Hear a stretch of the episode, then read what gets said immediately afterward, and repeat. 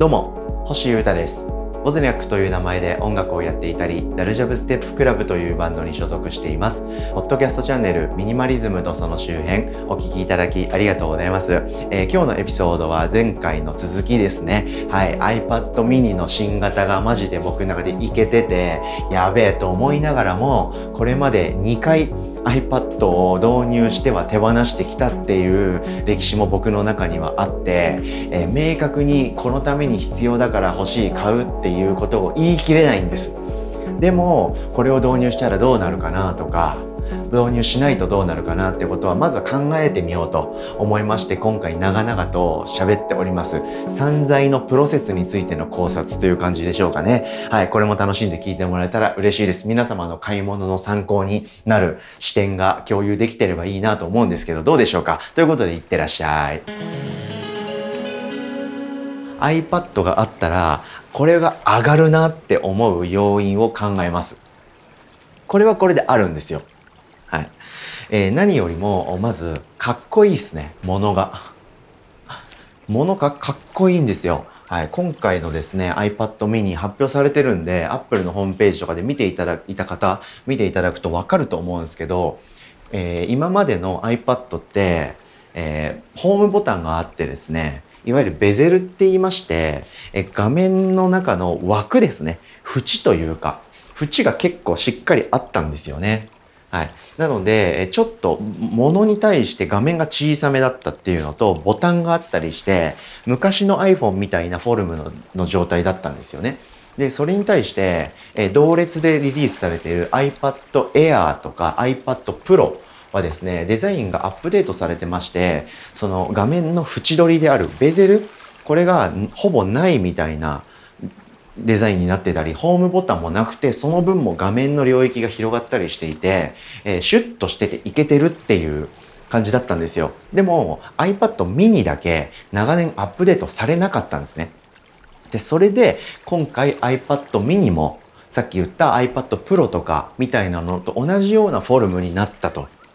いうことで、めちゃくちゃかっこよくなったんですよ。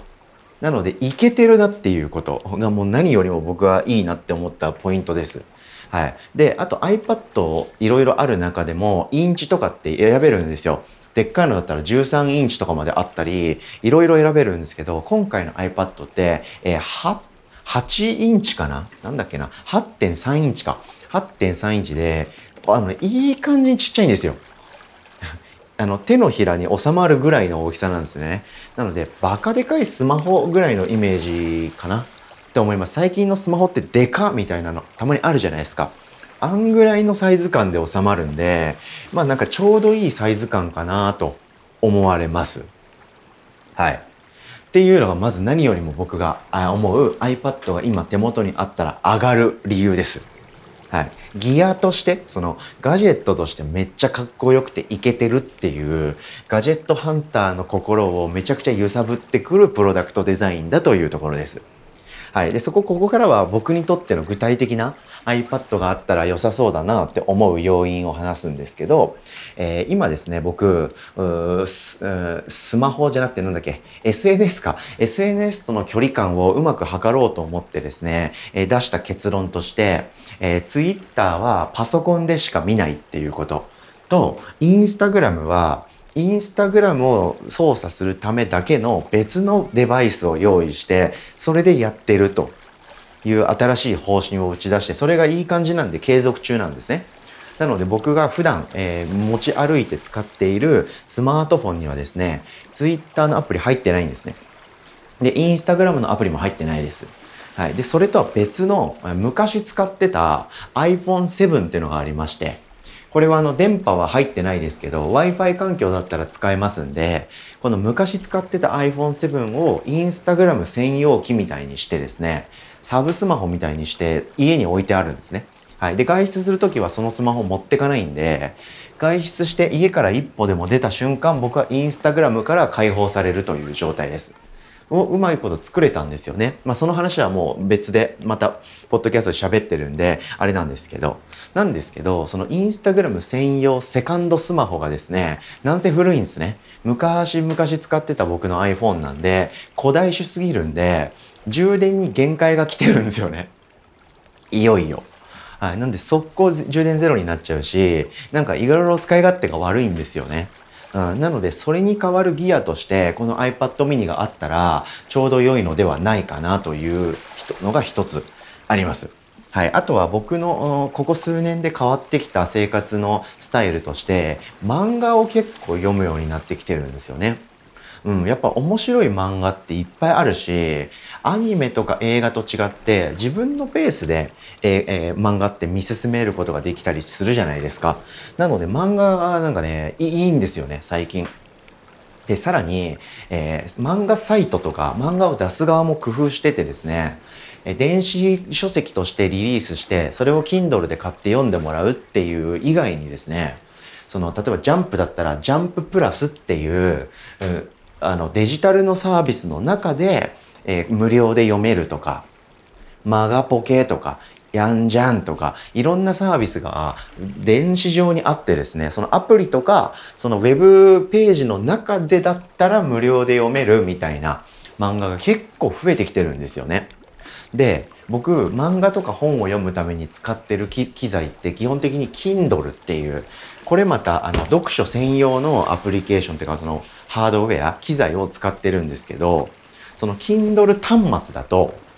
そういうウェブページの中で見れるサービスって見れないんですね。自分が購入した電子書籍しか見れないんで見れないんですよ。なので移動中にその無料で読める漫画を読もうとすると僕スマホで見るしかないんで結局そうすると画面めっちゃちっちゃいんですよね。でそうかと思えばパソコンでちゃんと見ようと思うとパソコンをセッティングできる環境じゃないと読めないんでなかなか厳しいということでなんか漫画を僕最近いっぱい読んでるのにそれに対して読む環境が整ってないなと思ってました。なので、え iPad があるとその間ぐらいのサイズ感なんで漫画を読むのにめちゃくちゃ適してるのではないかなと。Kindle は白黒ですし画面が荒いんで漫画の細かい文字とか結構追えないんですよね。僕、ハンターハンターとか、えー、あの、進撃の巨人とか、結構文字が多くて、緻密な世界観、あとは最近のワンピースか、文字めっちゃ多くて絵も細かいんですよね。なんでそういう漫画の方が好きだったりするんで、スマホだとちっちゃすぎるし、Kindle で白黒で読むともう文字がちっちゃすぎて潰れて読めないと。みたいなことが結構あるんで、それに対しても iPad mini って調子いいなという気がします。はい。っていうのと Kindle 僕が持ってる Kindle かなり初期の普通の白黒のしょぼいやつなんですけどこれだとやっぱり漫画が厳しいし僕の持ってる Kindle 自体もめっちゃ古いんでえ充電が結構突然ゼロになったりとか謎のフリーズが起こったりかなりするんですよねなのでこれもそろそろ引退感が出てきているとそれに対して新しい Kindle を買おうとするとこれはこれでちょい万かかっちゃうんですよねお金が。とかね、そういう狭間で揺れてます。はい。なので、この辺を全部アップデートして、あと僕のテンションも上げるっていう意味で言うと、えー、新しく出た iPad mini が、えー、僕の手元にあると良いなみたいな気がしております。一旦こんな感じかな。結構今回はよく考えて文章で箇条書きでメモってからそれを喋ってるんで、えー、なかなかふわっとした話というよりは論理立てているのではないかと思うんですけど、まあ、こういうふうに iPad がなぜ今僕があった方がいいなって思ってるのかとかでも今まで2回とも手放してるのは何でなのかとかそもそも今回の iPad mini ってどうなのとかいろいろ考えたんですけどやっぱりこういうふうに冷静に考えて喋ってみても絶対必要だなって思うほどのもんじゃないなっていう感覚はあります。はい。でも、さっき最後に話したようにですね、昔のスマホをこれで捨てられるとか、あの、微妙な動きのね、はい、ボロくなってるスマホをもう手放せるとか、Kindle っていう端末自体ももう一回使うのをやめてそれらの全部を新型の iPad mini に統一できるとかってことになれば、えー、結果的に僕は人生単位の持ち物が1個減ることになりますね。うん。セカンドスマホも手放して、えー、Kindle 端末も手放す。その上で、えー、もっといろんな用途で使える iPad mini が1台僕の手元に来るということで、一つ物質が減るっていう言い方もできるかなということもあります。あとは何よりも、まあ僕こうやって、えー、いろんな構成要素とか要因とかを分析して自分なりにね、えー、喋ってはいますけど、何よりもデザインとかいろんなものがを含めて iPad ってものがめっちゃイケてるなって僕思ったんですよね。あの iPad 自体には思ってないわ。iPad mini です。はい。今回出た iPad mini がすげえ僕の中ではいけてるなって今思えるんですね。なので、このいけてるなって思った感動というか、この感覚って結構大事にしたいなと思っています。はい、iPad Pro とか iPad Air とかもいけてるとは思うんですけど、でも僕にとってはでかいんですよね。大きいんで使いこなせないし、それにたっとってはカバンの中とか僕の物質的な負担が大きいなってやっぱり感じちゃうんですよね。なので iPad のミニがいいなって思います。でも今まであった iPad mini はデザインが全然僕の中ではいけてなかったりしました。なんでそのデザインもかっこよくなり、サイズ的にもすごく調子いいということで、いろいろ含めて iPad mini ってめっちゃ僕の中で今いけてるなという気持ちでいます。なんでこの感覚って結構大事にしたいなってやっぱ思っちゃうんですよね。なんか僕はミニマリズムとか、えー、物は捨てるとか手放すとか散々こうやって話してる人間ですけど、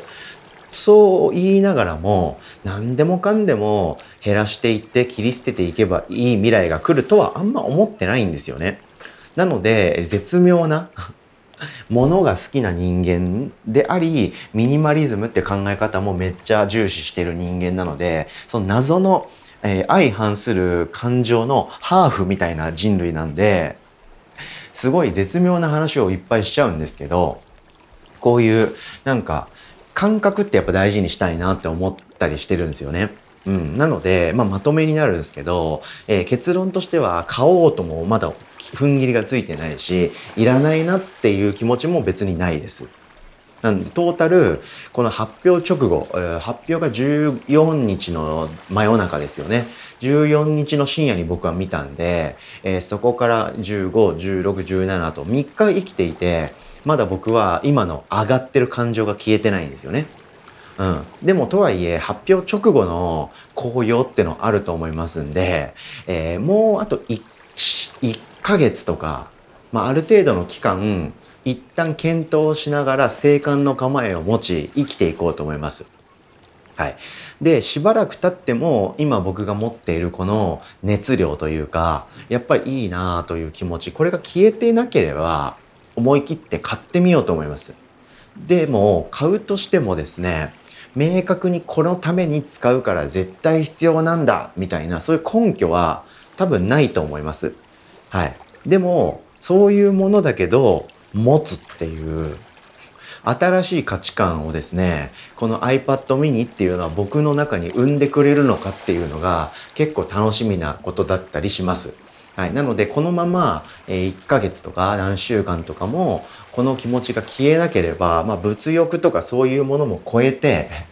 えー、新しく僕の中に芽生えた感情に従って、えー、iPad mini を購入するってことになると思うんでそうなったらそうなったで面白いなと思います。でもその間に熱がある程度冷めていって冷静になってまあまあまあまあやっぱり iPad はいらないでしょ今の僕にはってなればそれはそれで納得ですしその辺はまた僕の中でも考えて、えー、動きがあればこのポッドキャストでお知らせしたいなと思っております。ということで今回はですね、えー、買い物をするかどうか悩んでいるっていう回をですね思い切って話してみました。かなり情報量とか多めだったんですけど皆さんの買い物とか、えー、物の導入に際しての プロセスの参考の一つになったりしたら嬉しいです。はい。暑苦しく語りましたけれども、聞いてくれた皆様ありがとうございました。アップルはやっぱ最高の企業ではありますんで、えー、その企業の最新作、導入したい気持ちとどうなのかなって思う気持ちそして何よりも、えー、この今回のアップルの発表でですね発表されなかったパソコンの新作発表。これを僕は待ってますんで Mac mini の新型の情報は早く来てほしいと思っておりますんでそれも出次第ここでお知らせしていきますんで引き続きよろしくお願いします。ということで今日もチェックしていただきありがとうございました。ミニマリズムとその周辺星優太がお届けしました。それでは今日も皆様元気にいってらっしゃい。バイバーイ。